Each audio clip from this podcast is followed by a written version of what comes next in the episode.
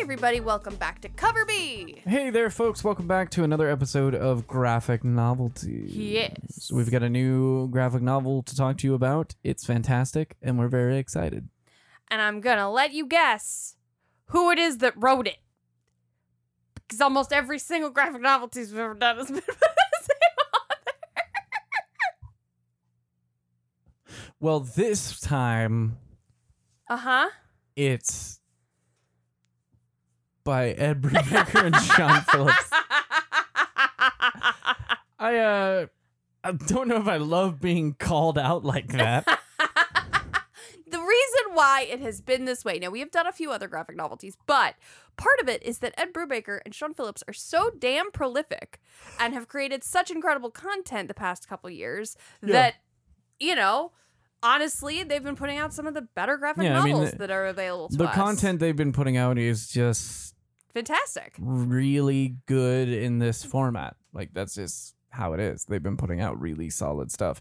And I mean there have been weeks where new admittedly where new OGNs come into the shop and we check them out and we're just kind of like meh Meh. you know what I mean? And there we want to go back and do older graphic novels too. We it's just true we're only just now kind of getting to a stable point where we can do a lot of extra stuff. Anyway, um, yes, we are talking about another Ed Brubaker, Sean Phillips graphic novel. Um, this one is the next stage in the Reckless saga that they're doing.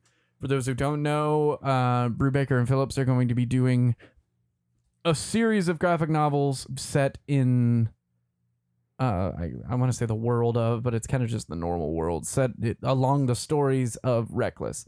Uh, we talked about the first one that they did a few months back. Um, this is the second one. Uh, it's a reckless book, is how they refer to it. So they're putting these out every few months uh, as kind of a homage to serials from the days of yore. Uh, and yeah, if you want to hear us talk about the first book, go to coverbpodcast.com and check it out. that's right This is the second one. It is called Friend of the Devil. Uh, it sees our titular character Reckless uh, in 1985 dealing with a whole new story. Uh, in case you missed our first episode on this, uh, the main character is a man whose last name is Reckless. He's a former FBI agent uh, who had some stuff go down in his life that resulted in him uh, being a survivor of an explosion, which left him having trouble dealing with emotions. Not dealing with, having trouble feeling emotions. His his emotions are very muted. Uh, he doesn't feel things like fear and love and you know joy and sadness and stuff in to the same degree that everyone does. He says that he still feels them, he just doesn't feel them as extremely. He has since moved on from the FBI and is now working effectively as a private eye, though he makes a point to state that he is not a private eye. Um, he's just a guy who does odd jobs for people, which consist mostly of like finding missing persons and tracking down people who have wronged other people. He works out of a movie theater, um, and people call a phone number and say, "Hey, I need you to help me with this," and then he goes off and helps them for money. Uh, and yeah, this one is a new story. It's a fresh story. It's you know got old familiar characters, and it's done in that classic Brubaker style with that classic Brew uh, Sean Phillips artwork. Uh, and T, what do you think?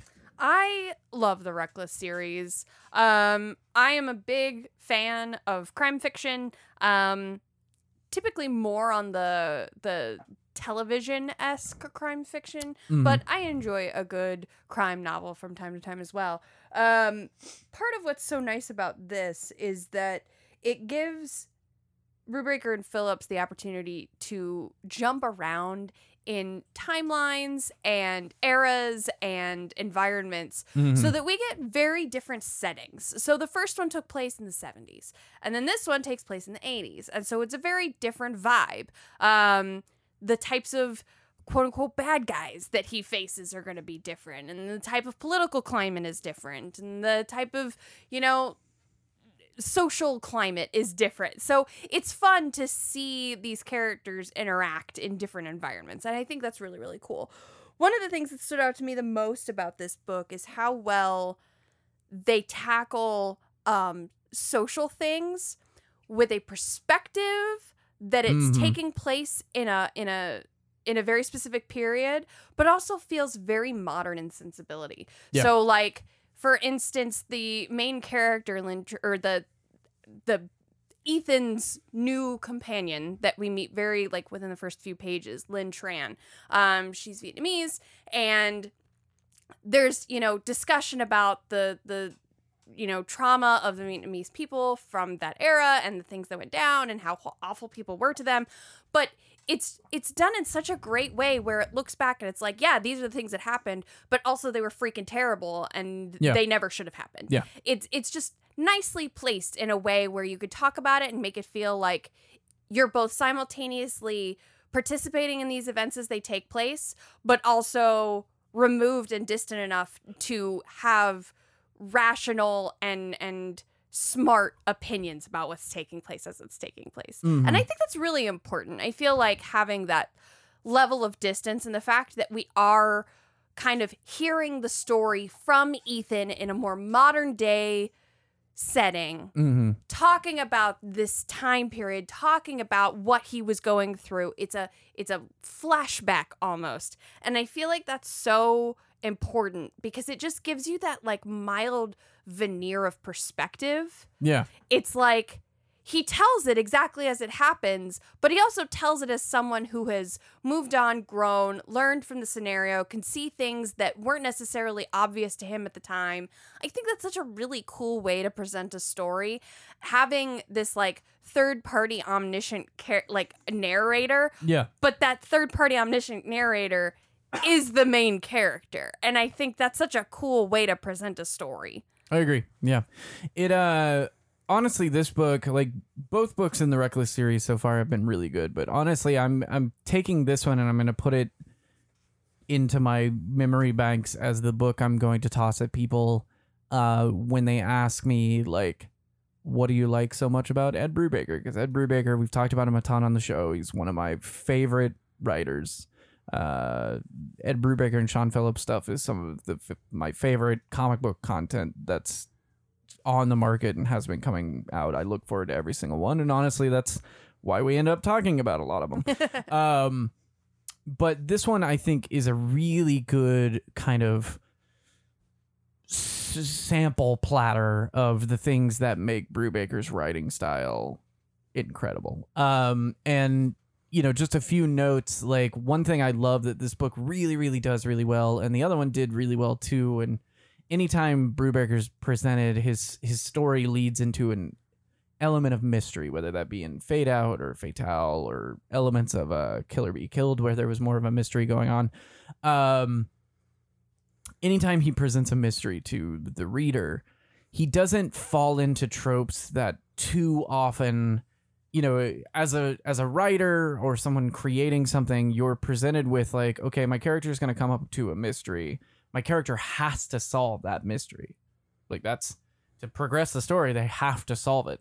And i feel like too often um and i i often use the like recent examples of sherlock holmes stuff. Like when you see sherlock holmes in pop culture Right. this becomes big, whether it be the Sherlock Holmes movies or, you know, uh, even the like recent Sherlock Holmes book that came out not too long ago and stuff, or like Sherlock Holmes as a character appearing in like a cartoon or another show or whatever it might be, or you have a character that's basically Sherlock Holmes.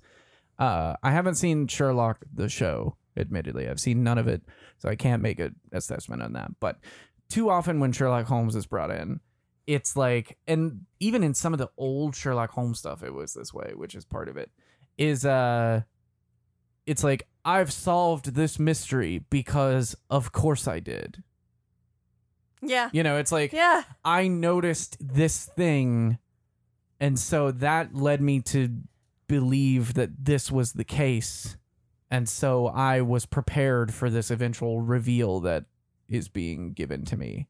I figured like- it out despite the fact that it doesn't necessarily Yeah. make sense that I figured it out. But I figured it out because I'm Sherlock Holmes and of course I figured it too out. Too often when you're dealing with like investigator characters or you know this happens a lot in CSI too. They'll be like somebody will be like, "Hmm, I knew it the whole time because I ran this DNA through a spectrometer and it came back with, and it's like, and I don't know why I was talking like Nicolas Cage right there, but um,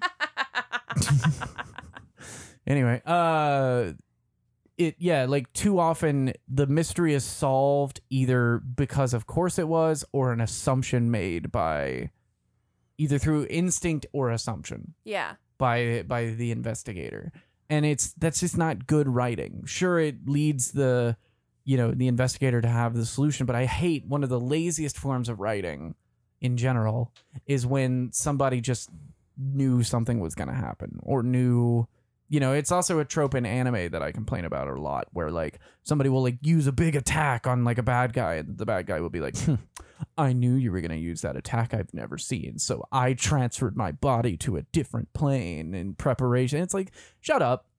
Yeah. like That, shut up. That happened recently. We were watching something and like a, a villain miraculously missed an a- like dodged an attack because they were like, "You have this, so I knew you were going to use this instead." And that's like that's how a lot of mysteries are solved in writing. It's like, ah, yes, well, when you first come came to me, I noticed the, you know, there's a good example of that in uh Ace Ventura, the second one, and they do it as kind of a well, Ace Ventura does it throughout, but it's that it's poking fun at that like standard trope where, Right. you know, this investigator who is going through the motions and doing like legwork to find clues ultimately looks back at something from like the first time they met somebody and it is like you had guano on your shoes and stuff like that. And it's like well okay cool. So that solved the whole thing. Yeah. brubaker does not do that. No, he does not. shows you the legwork. Yeah and this whole book is legwork. It's Yeah. investigation from start to finish. Hundred percent. and it's it's really really cool. And you don't see that much. Just a quick shout out. Another thing that does a really good job at that is twin peaks. Twin peaks is entirely investigation. Yeah. we are seeing some bad stuff go down as an audience and that presents a little bit of like dramatic irony as the cops and agent cooper and stuff are also investigating missing people. Um but we watch like i mean there's a whole episode where there's an extended segment of them like taking shots at bottles or something from a distance away yeah. to like judge eyesight or something. I don't remember what it, it's been a while since I've seen it, but they're like out in the woods, like shooting at things with like a chalkboard and donuts, you know, and they're like judging like things, and it's like you see this legwork go in, and like that's cool. That's It's how it should be, you know, and it makes it feel a lot less like Deus Ex informationa. Mm-hmm. Like, there's nothing more frustrating than you not having had the opportunity to solve the mystery with your main character because your main character was given some arbitrary knowledge that you could never have obtained. Like, yeah, like you're in a scenario where the at the very end the Sherlock Holmes is like I knew that you had done this because of my visit to Guatemala when I uncovered visiting with this special tribe that this specific thing does this so I knew that this was Yeah. a thing that you Yeah. did it's like I don't have that insight I could never Yeah. possibly have had that insight so me as a reader or a participant in the story I never could have gotten to the conclusion without it. And it's just frustrating because it's, yeah, like, it's it's mystery writing for the sake of having like a twist or a surprise. yeah. as opposed to mystery writing to immerse the reader into the actual mystery itself. yeah, exactly. You know, it's like when you read like a Sherlock's home Sherlock Holmes esque type thing, like that's really written for like Sherlock Holmes is a superhuman. Like we can accept that he has like superhuman oh, yeah. sensibilities, a superhuman opium addiction, but also a superhuman like ability to and they comment on that. Like Watson is constantly commenting on Sherlock Holmes's ability to notice things. Like that's the thing that Watson admires the most is his ability to notice his things. observation, yeah. But like if it were to be Sherlock Holmes notices a thing that you know would be hard for any person to notice and then that leads down a train of investigating like a of investigate that was a weird I, I mixed saying investigating and investigation so I put the emphasis in a weird place. Anyway um if that led down a train of investigation that would you know take us along the ride of them like digging up clues and figuring stuff out and whatnot then cool. But more often than not these sorts of like mystery stories with like a super detective often end with us being like, whoa, but not because the clues were all there and it was all like laid out for us, but because he knew it and we needed to know it too. Yeah. You know what I mean? Like exactly. and so it just becomes like aha you know it's like the the uh it's, it's a scooby-doo episode you Yeah. know like scooby-doo episodes will have like little flags of like who the like real bad guy is you know what i mean? Like little clues and you can kind of like piece it together itself but ultimately every episode is there truly exists just so that we can have some drama with like scary monsters popping up and scaring the team and then that classic like mask tear off so that we can be like oh, oh man jenkins you know what i mean And then, of course, Velma, while she was off literally alone doing her own thing, uncovered all of the clues and was like, well, yeah, because of this. And we're like, well, I was over here watching Scooby and Snag eat, sh- uh, eat snacks. So, like, I didn't get to see your clues. yeah, yeah. so it uh you know i love that about brubaker's writing is that he's very very good about taking you along on the ride Right. and having his characters notate certain facts that they get and say okay and in this one i particularly like because he actually has other players doing stuff in the background. And we see ethan set up these plans with people. And then ethan goes off and does his thing. And then later reconvenes with them and they're like this is what i found. And that's cool because Yeah. it's it's the character is not omniscient. He can't relay to us what happened with this person looking into this thing. No. except for maybe like vague snippets from when they explained it but he wasn't there to see it so all he can do is tell us when he assigned it and when he received the info that he needed Yeah. and I just think that's really, really cool. Another thing that I like about this book, that I like about some of the other things I've read from Brubaker, namely one of the first things I read, it was actually right as I was getting back into comics, and it was really my first foray into indie comics that weren't like IP things. Mm-hmm. Um, was Fade Out, uh, which is set in like 1950s Hollywood, and it's another kind of noir mystery. Um, and both that one and this one and a lot of the other stuff that he writes, if it's set in a period, the story doesn't feel weighed down by the period. Mm. And I I say that because like sometimes like stories set in like the 80s can feel like it's and this is mainly with like visual medium like movies and shows and stuff. Yeah. But f- I've seen it a couple times in comics with comics set in like the 80s and the 90s. It can feel really steeped in 80s and 90s. And it makes it a little hard to you. like I got you. attach, you know, especially with like movies and stuff. It would be like this movie's set in the 80s and then it's nothing but like you know, new wave and electronica music and like neon lights everywhere and you get like fully distracted because all the characters have too big hair and everyone's singing flock of seagulls and you're like i don't even know what's going on in the story right now because Yeah, i'm so like- distracted yeah, by exactly. the magnum pi reference if you if you if you watch Wedding Crashers, that movie doesn't let you forget it's set in the 80s. But that's what it wants. It wants or wedding you, singer or mean. Wedding Singer. Yeah, Yeah. yeah. If you watch The Wedding Singer, it wants you to know that it's in the 80s. That's- Exactly. That's, part of the mystique and the like fun of The Wedding Singer. exactly Is that it is set in the 80s. And And, it, it it's jokes like on the 80s. And it yeah, and it, it makes the jokes off of the 80s. Um, and then I mean, obviously, if you have period pieces that are way old, like if you're doing a Jane Austen thing, then of course it's going to be steeped in it. right But for the most part, like things from the 70s, 80s, and 90s looked and felt a lot like modern day, just with like different touches. yeah Um, and you know, I think Grant Morrison actually did a really good job with this in Proctor Valley Road because that was set in like the 60s or the 70s, right? right But the kids in that book felt like they could just exist in our day. Yeah. It, it felt it makes the characters more relatable when you don't you know, and you don't bog it down with like, hey, remember this was in the 80s? Like crazy, am I right? You know? it's like when they just talk instead of everything out of their mouth is like totally rad and tubular Yeah, like and- just let people talk you know, this one very much does it. It's set in like the height of the 80s. It's 1985. Like there's a lot of 80s stuff that has been established. Like a mid decade is when the decade really starts to get like its personality. right You know? Um and then late decade people deconstruct it and start to prepare to move into the next decade and yada yada. Exactly. Yada. But um, 1985 would be a big 80s year, and he could have had this set in like L.A. and have it feel very like you know neon lights everywhere and stuff like that. And while it was still set in California, it's set in L.A. and San Diego and places like that. It didn't bog itself. We had scenes where he had to call somebody and he would go to a payphone. But you know what? Like a private eye nowadays might use a payphone, you know, instead of using like a cell phone.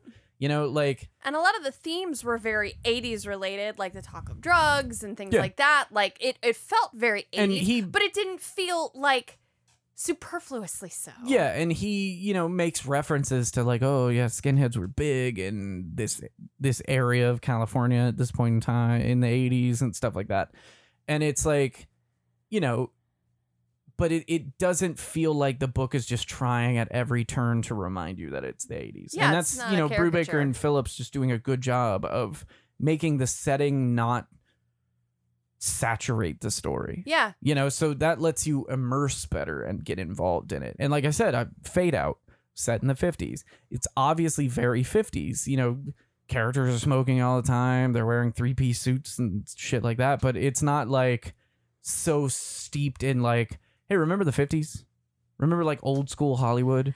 Yeah. You know that it it while the setting is there and you feel the setting at all times, the characters still feel like people that you can kind of relate to. They don't feel like these distant cousins that you would feel if you were watching like a Jane Austen movie or right. something it's like that. it's effectively one of those scenarios where it feels like a more realistic period piece. Like if you're watching like snippets from documentaries rather than like this caricature that's usually made. Like Yeah. the 80s is so often like let's put every instance, every reference of the 80s we possibly can. But like that's not how the 80s were. Like the 80s were an organic time just like any other period. yeah, so exactly. there's going to be people that like never took on those perso- Yeah. those personality traits. Like That's that's exactly what I'm getting at. Is like you know, too often when you're trying to set something in a certain time period, you can look at like the fashions and styles and personalities that were popular, like popularized in that time period Right. through like media and movies and TV shows and stuff like that. Um, and you just like character caricature is a great word. You just populate your book with characters that are caricatures of that kind of thing. So like Yeah. if I'm setting something in the 90s, I'm going to have like a grunge like Kurt Cobain type kid and then I'm going to have like a group of kids that are like the Lost Boys and like all this stuff. You know what I mean? Yeah. And it's like Lost Boys was 80s, wasn't it? yes. Anyway, you know that Late kind of stuff. Like if I'm if I'm setting a you know book in the eight or yeah, if I'm setting a comic in the 80s, I'm gonna have like big hair and this guy's really into Michael Jackson and this guy's like really into hair metal and stuff like that. And then I'm gonna have like the one dude who's like really into like Iron Maiden stuff. the and, girls like, look like Valley Girls or Madonna. yeah, like, really just like this is look at how 80s this is Yeah. you know and but just like nowadays like there are people that are really into like the kardashians and their culture. There are people that are really into like hipster culture. There are people that are really into like goth culture.